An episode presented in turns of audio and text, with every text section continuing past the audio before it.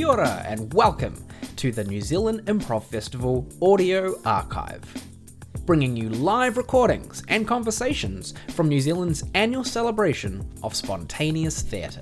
In this episode, we bring you Yeah, Nah, You Go, a live panel discussion about performative humility and confidence in the New Zealand improv industry.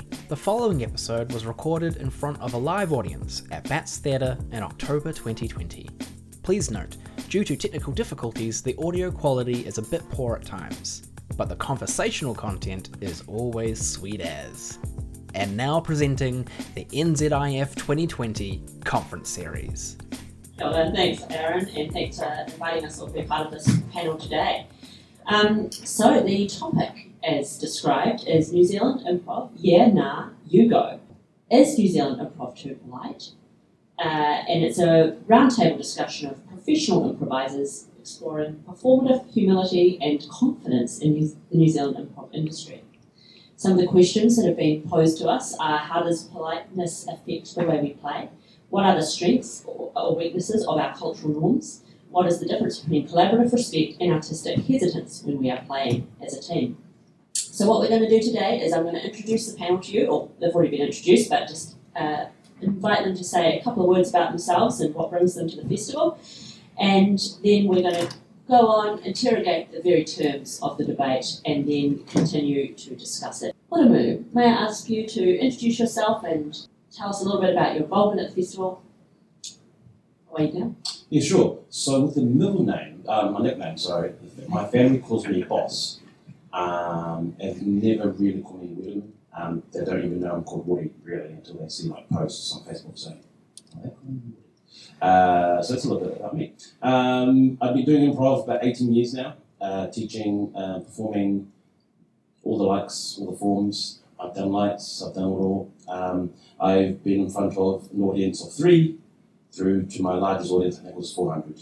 That was uh, so I've been through all those kind of stages of highs and lows, I like to think, um, and I wouldn't exchange any of that for the world. My first only love.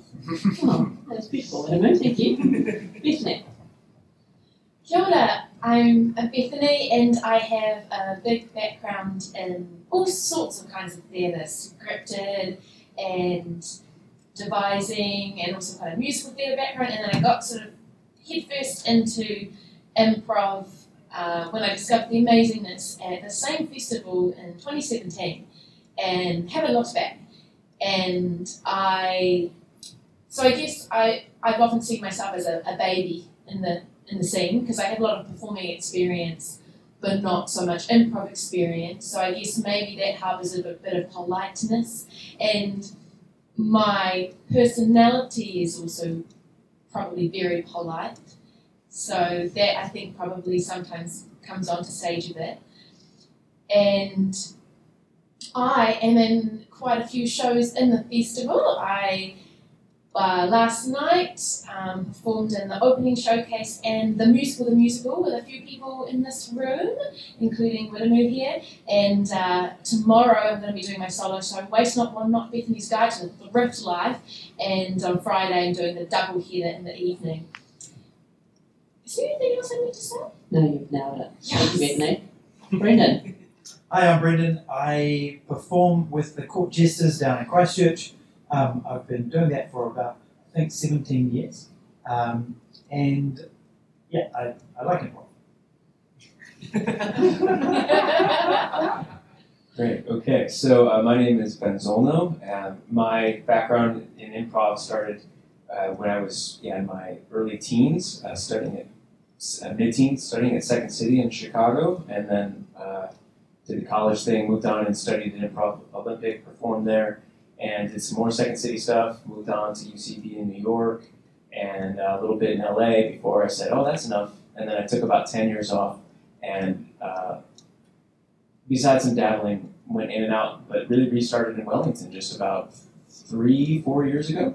Uh, and now I run uh, a school now that I've remembered what improv is uh, called Improv Connection. And we focus on kind of unscripted theater uh, genre and the approach of just grounded characters and asserting, asserting, asserting as much as you can. So uh, be interested to talk about that in terms of politeness.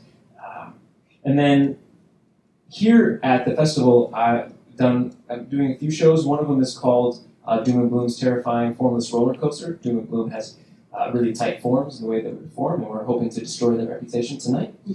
and then I'm doing another show called Little Big Lies with Malcolm Morrison and uh, Mary Little, eh, lots of folks in there, uh, and that's going to be tomorrow night uh, for our new group called Gang of Happy. Looking forward to that. Thanks, Ben. Uh, and yeah, I should introduce myself as well briefly. I'm Christine Brooks. I've been involved in the improv scene here in Wellington for number of years in the festival. Um, currently, not performing as much as I have and teaching as much as I have in the past, but involved with Locomotive. And we are presenting our show at the festival tonight called One Act Play with a special guest, Brendan Bennett's on this panel, Laura Irish to come, and Matt Powell, who's also a member of Locomotive. So, into the question. Uh, I'd like to read you a little uh, spiel about something called Ask versus guess culture. And I think this is an interesting insight into a little bit about who we are as people, how we see ourselves. And I'm interested to think about this in terms of how it translates into improv. So this was uh, went a bit viral online and um, uh, was a response initially to an online question and uh, discussing two different ways of, of being in the world. Just read it to you. In some families, you grow up with the expectation that it's okay to ask for anything at all, but you've got to realise you might get no for an answer. This is ask culture. In guess culture, you avoid putting a request into words unless you're pretty sure the answer will be yes. Guess culture depends on a tight net of shared expectations. A key skill is putting out delicate feelers. If you do this with enough subtlety, you won't even have to make the request directly. You'll get an offer. Even then, the offer may be genuine or pro forma. It takes yet more skill and delicacy to discern whether you should accept. All kinds of problems spring up around the edges. If you're a guess culture person, then unwelcome requests from ask culture people seem presumptuous and out of line, and you're likely to feel angry, uncomfortable, and manipulated. If you're an ask culture person, guess culture behaviour can seem incomprehensible, inconsistent, and rife with passive aggression. So I'd like to put to the panel do you consider yourself an ask culture person or a guess culture person? Uh, this is more in your your personality rather than your on stage persona, if those things differ, um, or something in between. Uh, you would particularly like to start on that? Sure. Uh, I can honestly say, when you read that first paragraph, definitely from the get go, ask. Like growing up, absolutely agree with that bit.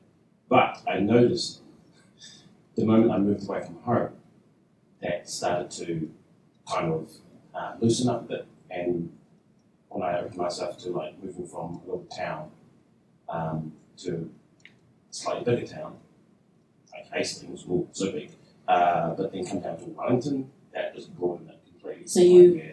Grew up I as was, ask culture and you've become more guess culture. yeah, like, somewhere in the middle now. like fifty-one percent.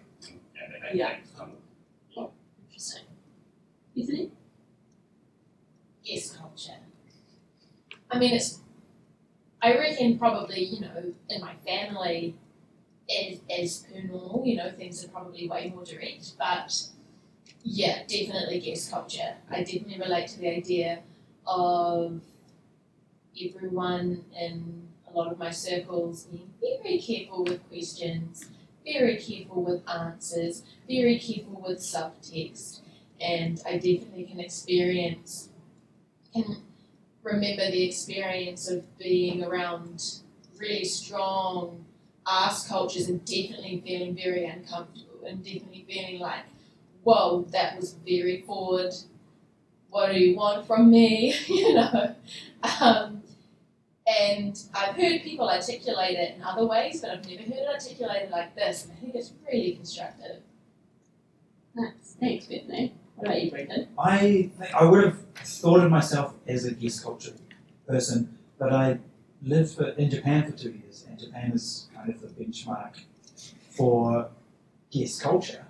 And on reflection, I think about how much I kind of stomped through my years there, um, making assumptions and uh, putting demands on people that probably I shouldn't. have. So uh, there's definitely an ask element to me when I compare myself. You know, when you put this color against, you think it's black, and then you put it against an actual black, and you're like, oh no, it's navy. um, so I'm navy. Um, yes, I have one other thought about that. Yeah. maybe You should. Please continue your other thoughts because I've been I've been uh, contemplating this answer for about 48 hours and I need a couple more seconds. Great. Okay. So the, I think that guess culture maybe depends on a kind of having an underlying kind of homogenous culture with a lot of shared references and things. I think we can translate this into improv in that do you have is your improv culture a kind of homogenous everyone has the same understanding you can if, it, if you don't, then you probably need more ask culture. You need to just put things out more. You know, like Japan has a, in addition to being a, a guess culture, it does have that kind of um, long tradition of uh, uh, shared culture that is kind of excluding uh, the influence of outside culture. Interesting. So you're saying uh, sort of the more homogenous the culture, the more successfully guess culture can operate. Hmm. That is just my speculation for the last two minutes. Yeah. I love it. Ben, I would speculate similarly uh, along those lines for sure. Um, okay, so the moment has come. My speculation has to end. I would say that I'll just say I'm, I'm somewhere in between guess and ask culture. Just to spit out a few thoughts here. I was I've always been kind of an intuitive person, but also an over analytic person. So I will I will feel how I feel, but then I go, "Hmm, what are the other eight things that might be going on in their head? Mm, I guess based on all the triangulation, all the things that I know about Bethany and all the things that I know about the world and where we are today, I'm just going to make my best guess, usually.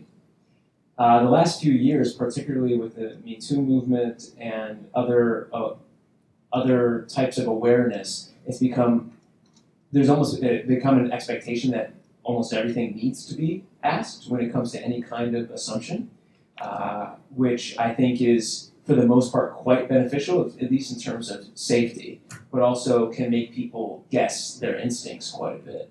So if I can transition this a little bit into how I deal with that in improv, um, when I'm teaching improv, we go through a consent process of not only having everybody clearly define what their boundaries are and what they're up for with the group in general. Um, it takes too long to say what they're up for with each individual, and uh, that we tested that, and it, took like a class and a half instead of uh, the, the two hours that we put aside for that. Um, but then that opens you up for less and less uh, questions that need to be answered during a scene, so you can guess more often. And the guess is also protected by two things. One is telegraphing, physical telegraphing, or saying, I'm about to hug you, or spreading your arms out wide, and watching them recoil and uh, taking that as information as to not make a move and the other one in case the information that you got ahead of time fails and the telegraphing fails, there's a safe word to be able to stop during a class or during a show at any time. And that's to do two things. One is to protect people, but the other one is to open up as much guess culture as you can so your scenes are more impactful, they can get emotional more quickly, and they go further.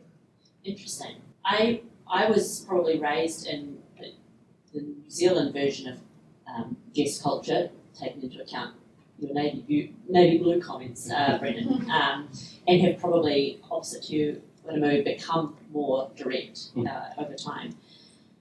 Um, because likewise, as you described, Bethany, I've had I had moments where I would be confronted by people asking directly for something, and because for me, if I was asked directly for something, if I was to ask directly for something, that would mean I really, really wanted it, and rather than it being okay to say, oh no, actually, that's not going to work, that would I would feel that quite awkward. Uh, that would, would feel quite awkward. So I've sort of trained myself to be more, more direct.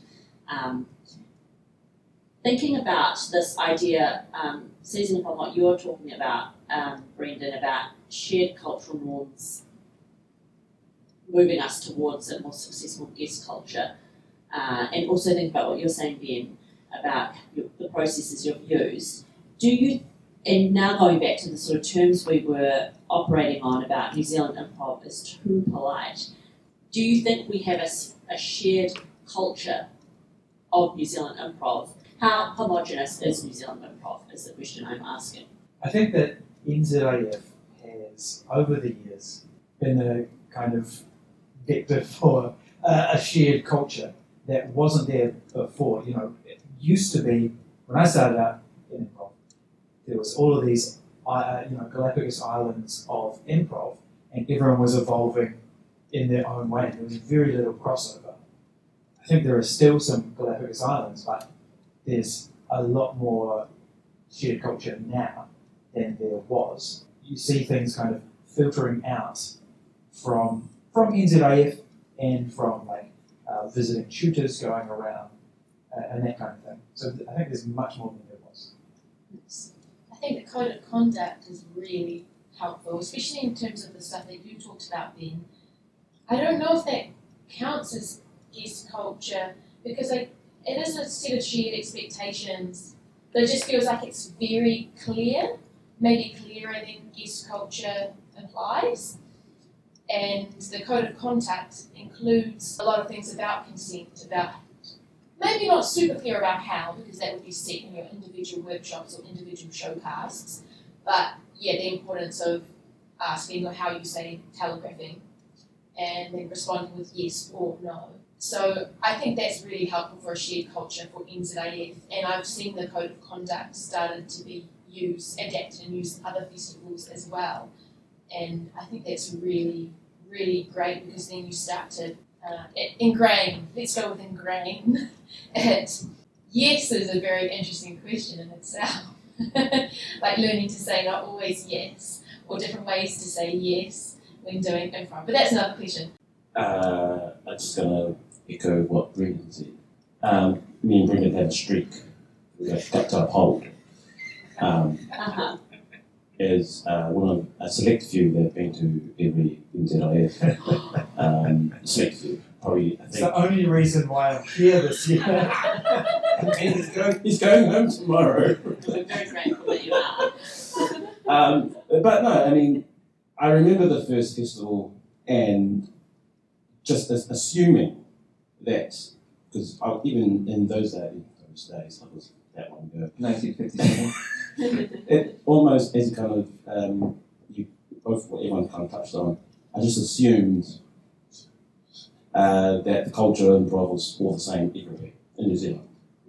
I knew for some reason it was going to be slightly different elsewhere. I just assumed everywhere in New Zealand was going to be different. But when the first festival happened, granted we only had a few groups, it was completely different. Not, not like contrast like black and white different, just the cultures were different. Like seeing the court jesters play, just seeing that joy, not saying there was some joy here, but there was a different type of joy that was being expressed. And it kind of opened my mind up to a lot more uh, culturally. Because you can just chuck any of those players, any of us, into any of those groups, and they would just like, without a flaw, you know, just carry on because they'll adapt so readily because they've got teachers in there. And over the years, uh, as been touched on, has evolved, I think, for the better in so many ways um, because we put ourselves out there. Um, we probably challenge our, our either ask or guess cultures every year.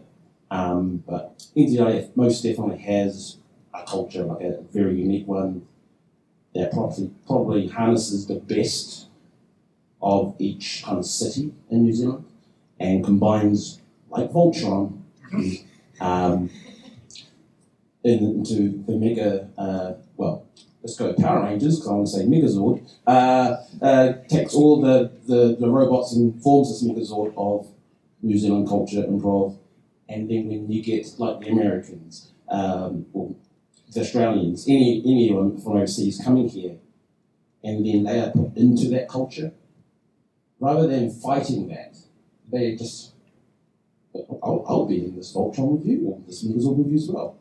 But with that, we take a little bit of their, a little bit of their culture, a little sprinkle. Uh, Taka is a prime example.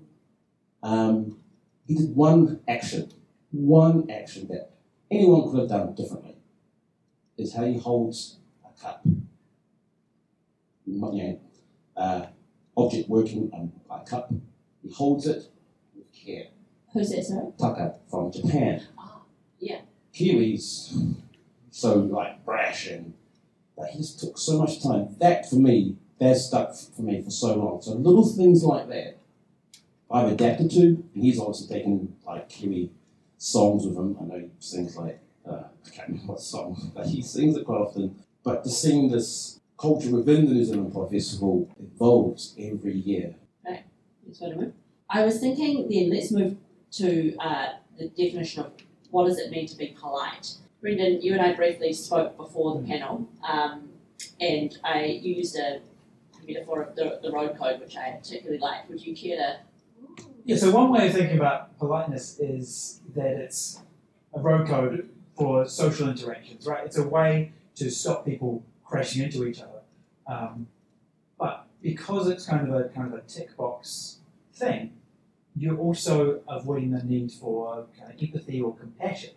You know, and they say there are there are you know there's always a village somewhere where they're like we took out all of the road signs and then suddenly everyone became a better driver because everyone suddenly has to actually like connect with the other drivers and well what are you doing? Well here's what I'm doing. Well what are you doing? Like so politeness could be interpreted as a kind of like a, a way to avoid connecting more deeply with mm. other people.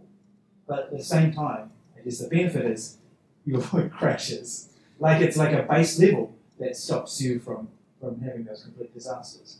Well, w- when I grew up in improv, the first thing that I was always taught is that you're there to support your other player, and that's your sole responsibility, which I think was excellent and horrible advice um, because I just spent probably the next five years of just walking out on stage, standing there until the other person did something, and then, oh, I'm going to support what they need. Oh, they need me to be an old man. I'm going to be an old man. They need me to be a tiny little girl that's crying. I'm going to be a tiny little girl crying, whatever.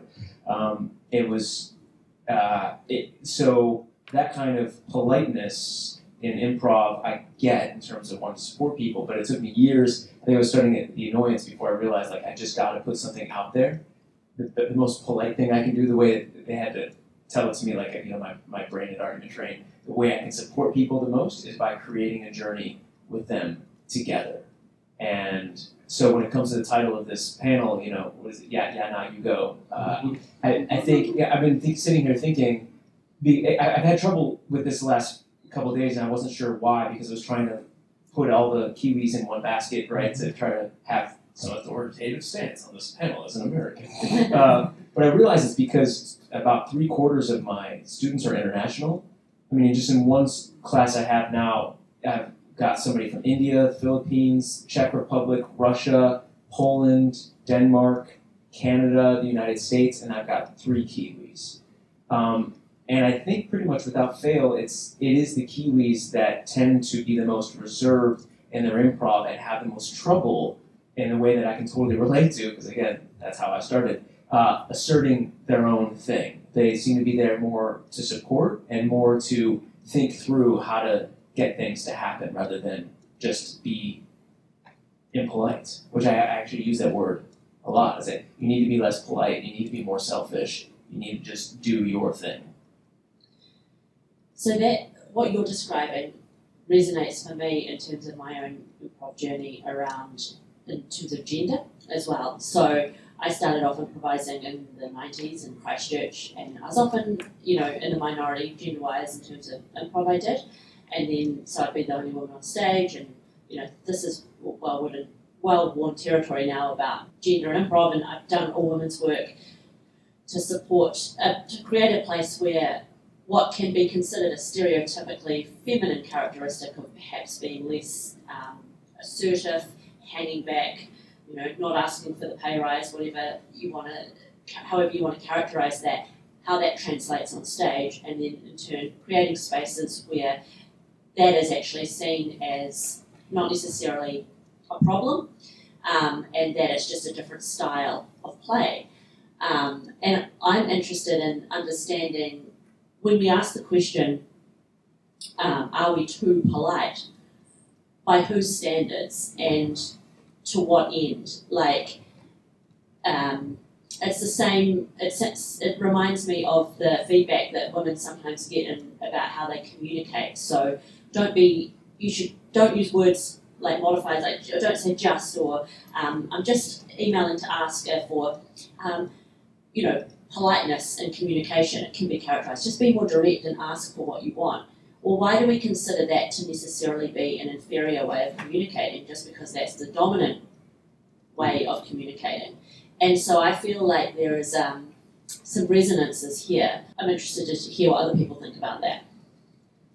I also can relate to a lot of what you were saying, Christine. So I got into a team basically immediately after the festival in 2017. I just wanted to be totally immersed in it. And I was the only woman in the team. And, and I started out finding that really hard because I was, felt like I was the only one that could do woman roles and felt like, oh gosh, I need to do them justice, I need to be strong roles and all of that kind of thing. So that, that's one side.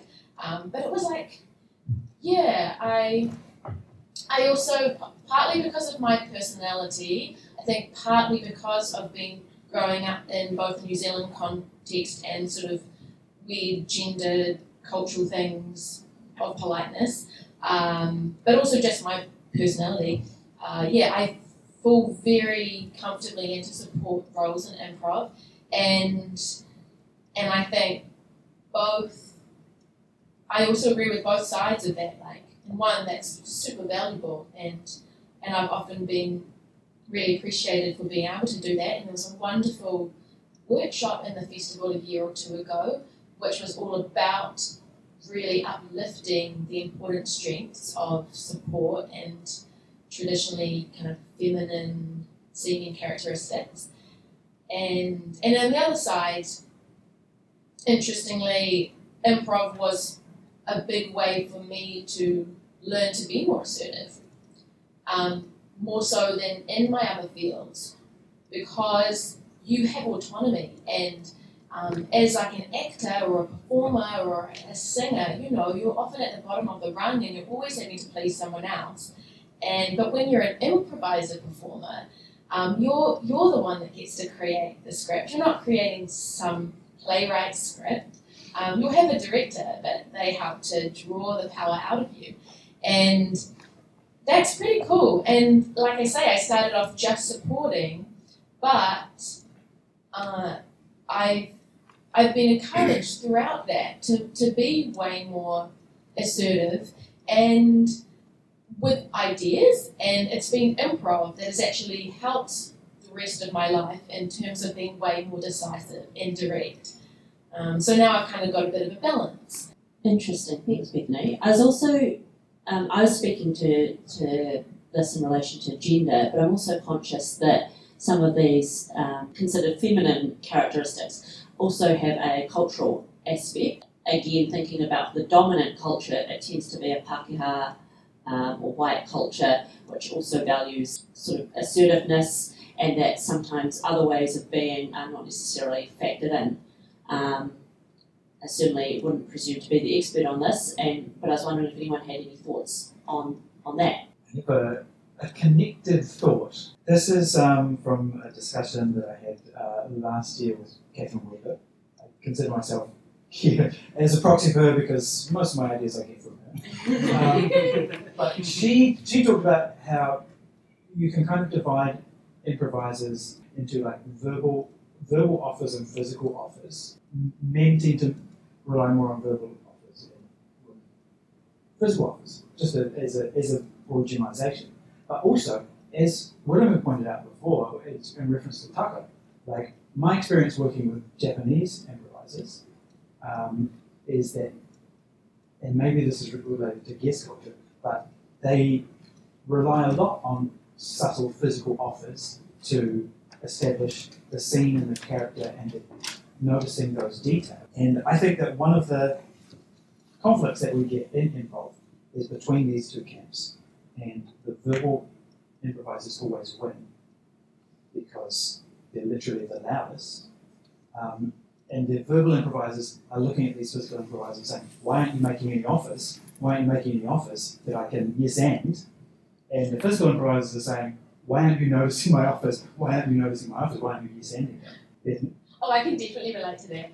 And, and emotional offers as well. Yeah, yeah, yeah. I so by physical I mean like yeah, Right. anything that's non-verbal. Yeah. like definitely I've often been like the one giving emotional offers and actually now now you mention it I think probably in my earlier years it was definitely felt like you're kind of drowning and everyone else being super assertive and so maybe you have cool ideas but either you're worried that for some reason they're not good enough or um, just because of that mentality um, or yeah or they wouldn't get seen anyway um, but yeah, emotional offers has definitely been my kind of uh, natural go-to. Yeah, uh, that, that just blew my mind uh, because I don't have a, a great vocab and I don't articulate very well. Um, and that's why I try to visualize more because it tends to be the more, um, not necessarily bolder or louder, but the best way I can get what I'm trying to say on stage. I've gotten better, don't get me wrong, but that is definitely something that just blew my mind. Now, I'm often outnumbered. I see it as how do I fit into this group? Okay, I, I can't be the smartest person on stage, I can't be the most good person on stage, whatever the context is. But I know I've got one thing that I can bring to the table and I'm going to use it as much as I can. Over the years, I've stayed involved because I'm surrounded by amazing, amazing, lovable people. I'm not trying to make this a thing or anything like that. I don't feel alone, like being the only. I'm not, know I'm not. Not being. I'd love to see more Pacific Islanders um, do more improv, but they're doing their own improv in their own ways in other fields, and I get that. I know that. All I know is that when I'm playing with anyone here, anyone on stage, all of those just just fade away, and in the day we're just being characters telling a story. One of the many things we can do together is tell a story together, no matter what sex, race, religion. So, I would like to posit a reframing of this uh, topic, which is is New Zealand improv not is New Zealand improv too polite, but is New Zealand improv not polite enough? Are we actually not? Have we? Is our? Is there not? Are we still on this journey to making? Depending on how you define polite, and if we define it in a way which is actually being receptive and open to a variety of offers, and not assuming a kind of dominant discourse in how we interact with people, are we actually in need of being more polite? I found New Zealand improv to be harder to integrate myself into uh, than any other improv scene I've ever been in. Why is sure. that? Uh, perhaps New Zealand improvisers are not polite enough. No, I don't know. Uh, I, I don't know why that is. Um, I just know that like when whenever we were in Chicago and there was lots of problems in Chicago, um, particularly in retrospect. But when it came down to, hey, you want to play or hey, come see my show or do that kind of thing, it might take like uh, a day or two of getting to know you rather than a couple of years or two getting to know you before they would let you play around or ask you to coffee or something like that. Um, and that's been very hard on, on me personally, but other people as well. And there's also less um, there's less desire to integrate as well. Like uh, I, I've been working with some folks here that have never been to the New Zealand Improv Festival, working with them for years here. Like, get over, get over. And finally, like for my class, I had to cancel classes and all the rehearsals, saying you're going to New Zealand Improv Festival. Here's a video tutorial on how to go to the festival because there there is uh, hesitance to intermingle. I don't know what that is. Um, I don't know if it's a Wellington thing or a New Zealand uh, thing in general, but uh, I found it rather curious. Um, another aspect I just want to throw out there, kind of like a, you know, a grenade and just see where it lands, um, Love it. is that often uh, part of the ask culture here I haven't been able to figure out so much. So sometimes the answer is yes, and it's not yes. Yeah nah. Yes, yeah, nah, yes. yeah, nah, yeah, nah. And also it's yeah, and the nah is behind your back. You're, um, you're not the first person that I've heard say that, like, New Zealand improv is unwelcoming. I, I will, I will admit that. Mm. Um, but I don't know the, I don't know the answer to it. But I, you're not the only person I've heard that from. Really, yeah, it's interesting. The Yena sounds kind of like the the version of the answer in the guess culture model. I think I feel like it said somewhere. Oh yes, it kind of it talks about being really delicate with the way you uh, ask, and then you maybe get an offer and response. But yeah, it sounds kind of like with guess culture. It's kind of like you have a very subtle offer, and a very subtle response, and another subtle offer, and another subtle response, and there's just so much subtext that it takes a really long time for you to really know if it's a yes or a no. Um, or like you say, maybe you're saying yes, but the subtext is is no. And I think yeah, subtext is huge, huge in in guess culture. Guess culture behaviour can seem incomprehensible, inconsistent, and rife with passive aggression. Or a guess culture that appears to be an ask culture Yeah, and sure as hell ain't. yeah, Maybe, yeah. not sure. Find out later, or maybe I won't. like here's the thing, right? And you know, if it's impolite to say no, and that's why you have the guess cul- culture, then you know it makes sense that some people would say yes when they don't really mean it. Mhm. Because like, oh gosh, I couldn't possibly say no. That's the worst thing I could do. So yes, or yeah, nah, yeah, nah. I am thinking I'll open it up to the audience unless anyone on the panel has any. Uh, we'll, come, we'll come back at the end and have some closing remarks. But before I turn over, is there any other burning comments from the panel? Um, it m- might be useful at some point to touch on like tall poppy syndrome and imposter syndrome. Yeah. Do you want to touch on it now? Yeah. that was a very um, guess culture like. It might, if, if no one minds, potentially in the passive voice. To be That's interesting. okay. Is that okay? Go right ahead, Bethany. so so much, so much. I'm just just before I touch on that. I when I was like reading about the guess culture and so we were talking about the polite culture thing, I was just thinking of my many of my well few years of sort of being the producer and um and noticing with New Zealanders in general and also uh, whether or not it's relevant, I work with a lot of women. I can do a lot of almost um, entitled woman projects, and everyone is so incredibly nice. You know, we're always doing that whole like, oh, just maybe if you wanted to, oh, and then like they say, oh my goodness, I would love to. I'm so chuffed, and then you go, oh, you, thank you, thank you. Oh, you made me so happy. You know, like um, just you know, there's everything is embellished with all the possible niceness you could possibly put in, and it's really lovely. Does it continue? Sometimes it makes me wonder: is this draining? Mhm. Um, does it continue? It does. Yeah. Um, sometimes I wonder: is this kind of oh, is this a lot of labour for people to put so much effort into like because it, it does make it quite hard to cast for anything, right? Or to to get people on board because you just have to put so much effort into asking a simple "Would you like to be in my project?"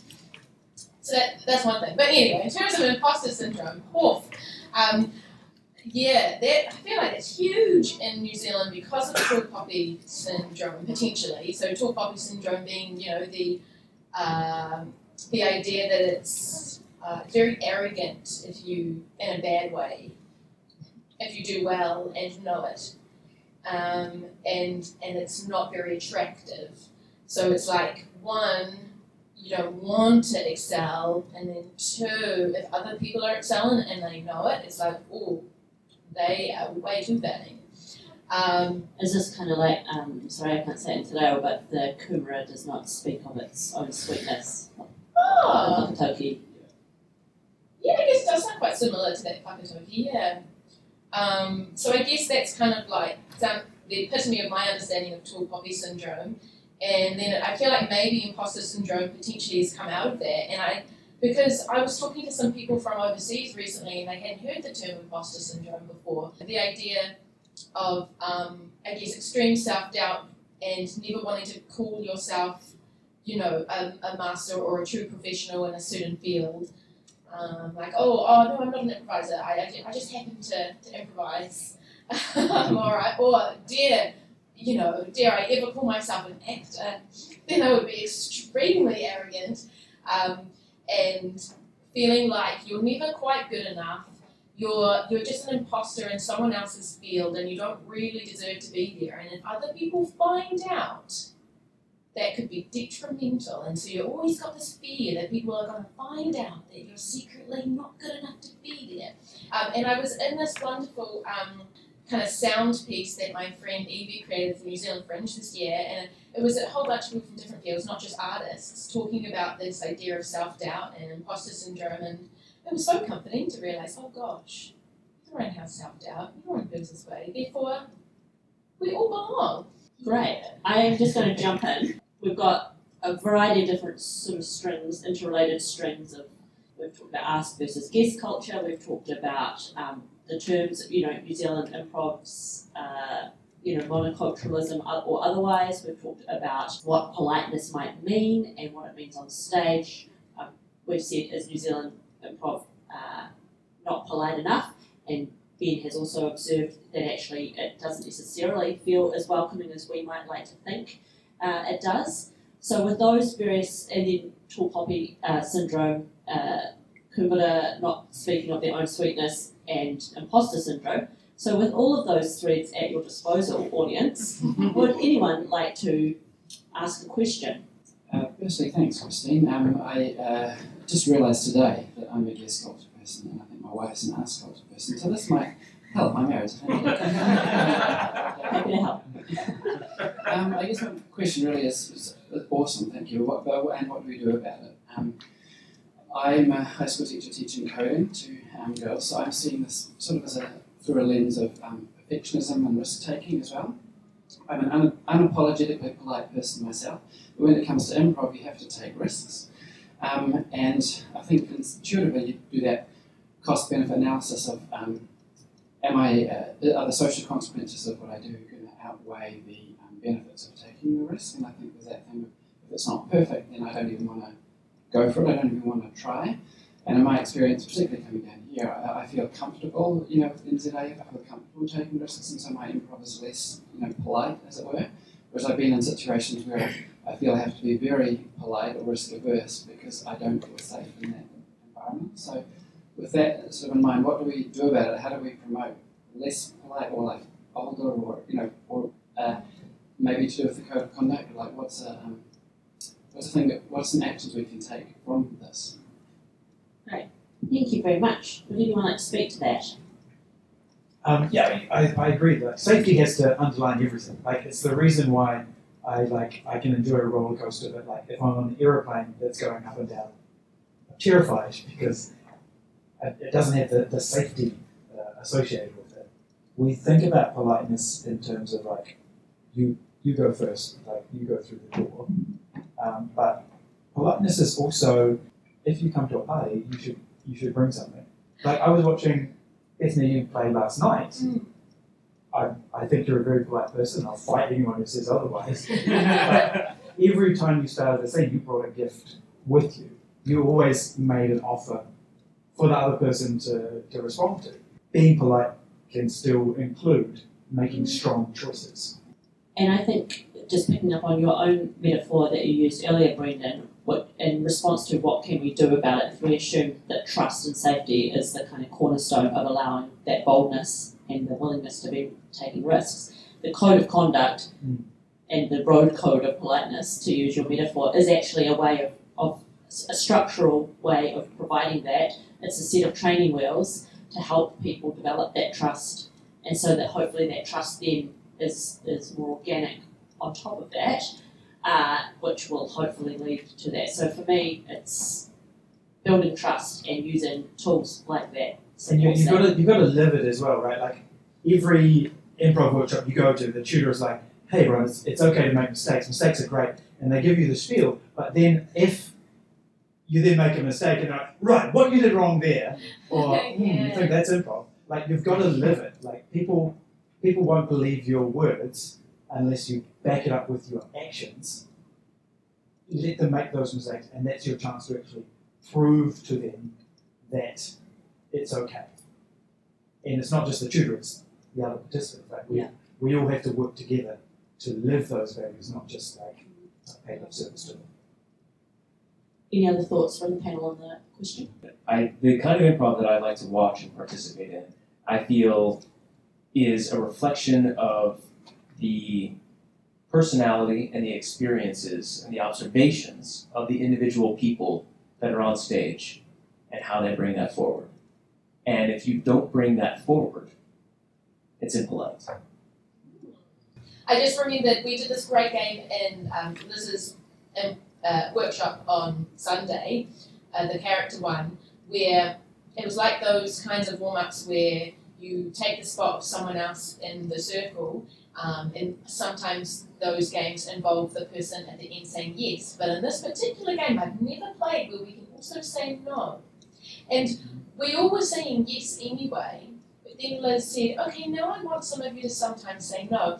And I actually want you to do this. So it wasn't like a decision in this case of whether we wanted them to take our place or not. It was just practicing saying no. And doing that in a warm up context was so helpful because we'd all say no in a really weird way, like like with so much pity in our voice, you know.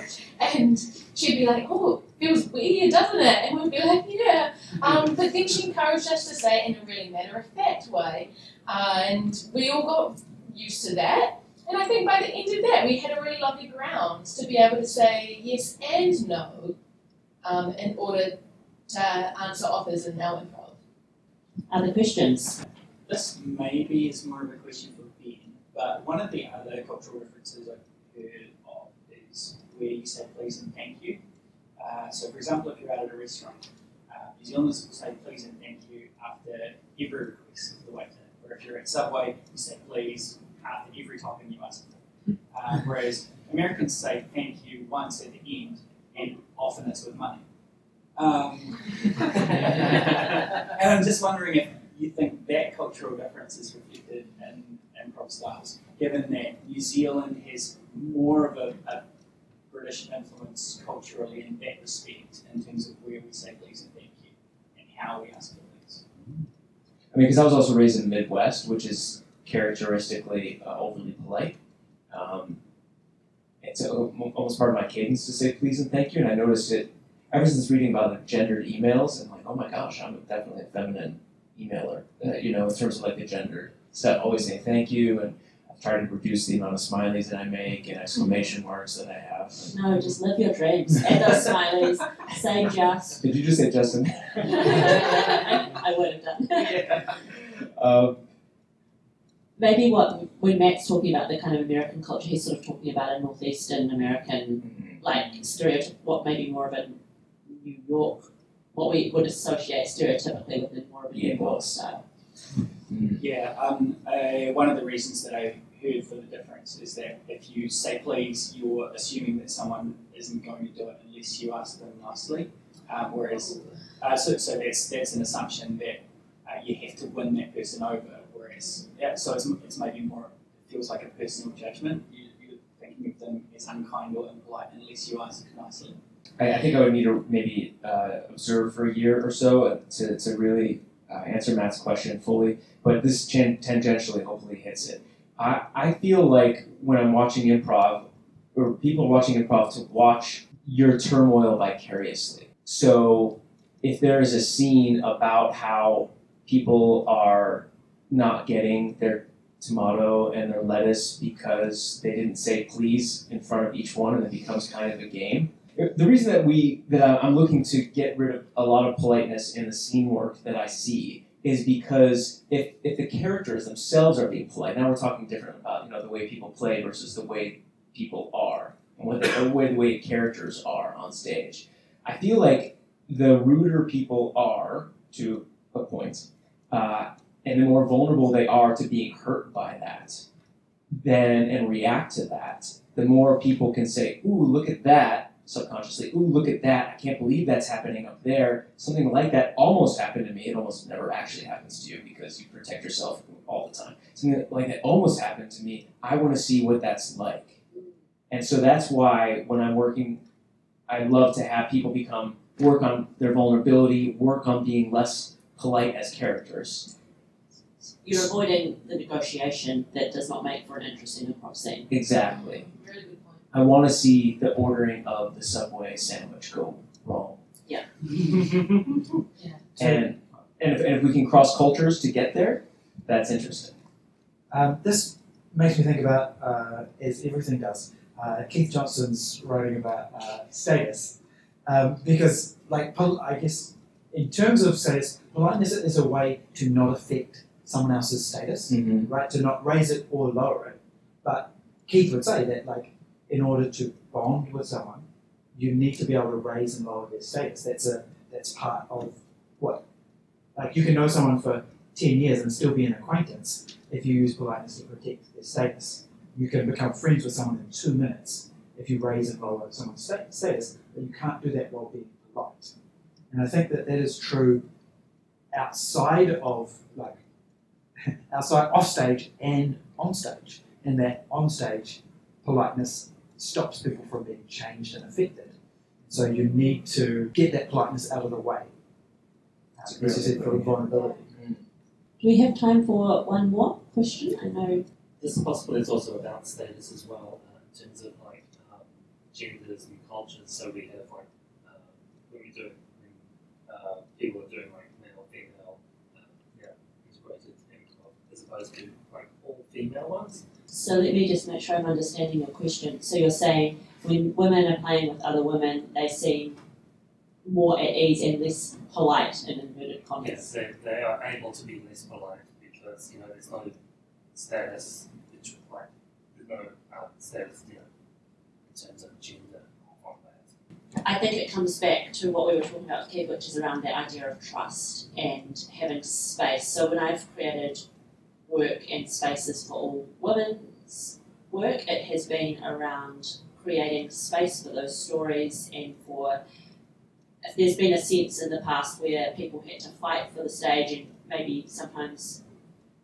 uh, women not wanting to do that, that this was a space where they didn't need to fight necessarily because um, the space was was gentler, I guess, in a way, uh, less aggressive, and so those stories can come out and there's more space for them. Uh, you know, there's a huge variety of um, voices and perspectives within, you know, women's improv. It's not like all women are the same, far from it. Um, and we are to some extent talking in generalizations, but sort of societally affected um, and socialized gender roles uh, definitely has an effect on, I think, the tone in the space. And for me, one of the best things about working in those spaces has then been seeing people come out of those and then sometimes wish to continue working in those spaces and sometimes go back to more mixed gender spaces and feel maybe more confident or more secure in themselves, um, which can then shift how they play in those spaces as well. And also, let's not forget about finding ways to shift those spaces. Like I think it's a dynamic, a dynamic movement, and there there should be room for lots of different types of spaces. Anyone else have any thoughts on that? I have a thought. I'm going to use uh, stand up as a kind of generalization. Generally, with male stand ups, always, the punchline is almost like bam, bam, bam, bam, bam, bam, bam, bam, bam, which I, I like, but I get tired of it very, very quickly. Female comedians, again, generalization, tend to take a longer route, a longer to get to the punchline, which I enjoy more. Hence the reason why my top 10 improvisers predominantly are females. Because I love the story they tell, not only with the scenes or with their physicalization, but even even if it is predominantly with a cast of men or predominantly a cast of women. The story they see, the characters and the relationships they have with each other, with themselves, um, I find more endearing and more entertaining, and I love watching that. Of course, because of the way the world unfortunately is structured, there's a lot more uh, male stand-up or a lot more male-oriented scenes. I'd like to now invite the panelists to share, if they wish, a final reflection on our original topic or question, which is Is New Zealand improv too polite? I think that the actual issue Yeah. is not politeness. I think that the issue, if I can try and restate my case, is that the improv stage privileges verbal declarative offers in improv, um, and improvisers who try and communicate their offers in other ways seem like they're being polite, whereas in fact, uh, the other improvisers are just missing their offers. Beautiful. Thank you. Right. Who would like to go next? It's something about this statement doesn't quite sit right with me, and maybe I'm thinking it, overthinking it, underthinking it. I don't know. I don't think polite's the right word because I don't think it's polite. I don't think it's not not polite. I just think the word we're using is something else, and I don't know what that is. Kind of building on what both of you have said, especially what Brendan was saying. Fine. Whatever was actually making powerful physical offers. Deal with that. And it was funny because he was being impolite. Sorry, Bethany, back to you. Well, just, just because Brendan was talking about um, physical offers, I guess maybe we also, as a solution, could do with broadening our understanding of active listening, of listening not just being with the ears, but being with the emotional energy and physical energy and subtextual energy. Um, so just really having a broader understanding of how we're quote listening and how we respond and build upon that and create beautiful gifts from that, whether we're being assertive or not with our character. Stepping aside from this redefined version of, of the word polite, which I accept and embrace, uh, thinking overall the big picture, I would say that this is just a stab at it from my perspective. But to each other and to newbies, I would think that Kiwis could stand to be more polite. I would think that as characters on stage, they could stand to be less polite. And I think that as actors, players to each other, I think when it comes to politeness and assertiveness, they can learn to balance that to be all that they can be. Beautiful. Thank you, Ben. I, Hussein? uh, I, no. yeah, nah. Um,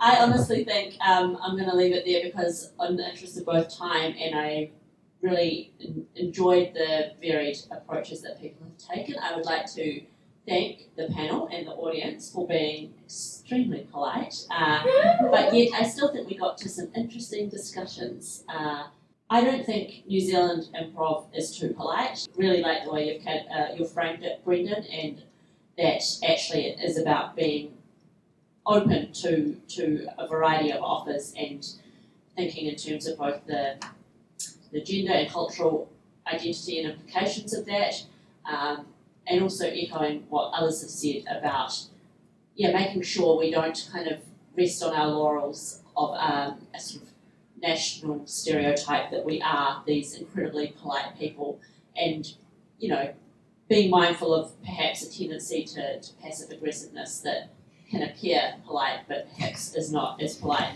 as it think, as it actually as it thinks it is. So, on that slightly confusing note, uh, I'm going to draw this panel to a conclusion. Thank the panelists, thank the uh, attendees, thanks to those listening at home, and Aaron, thank you for organising this. Cheers.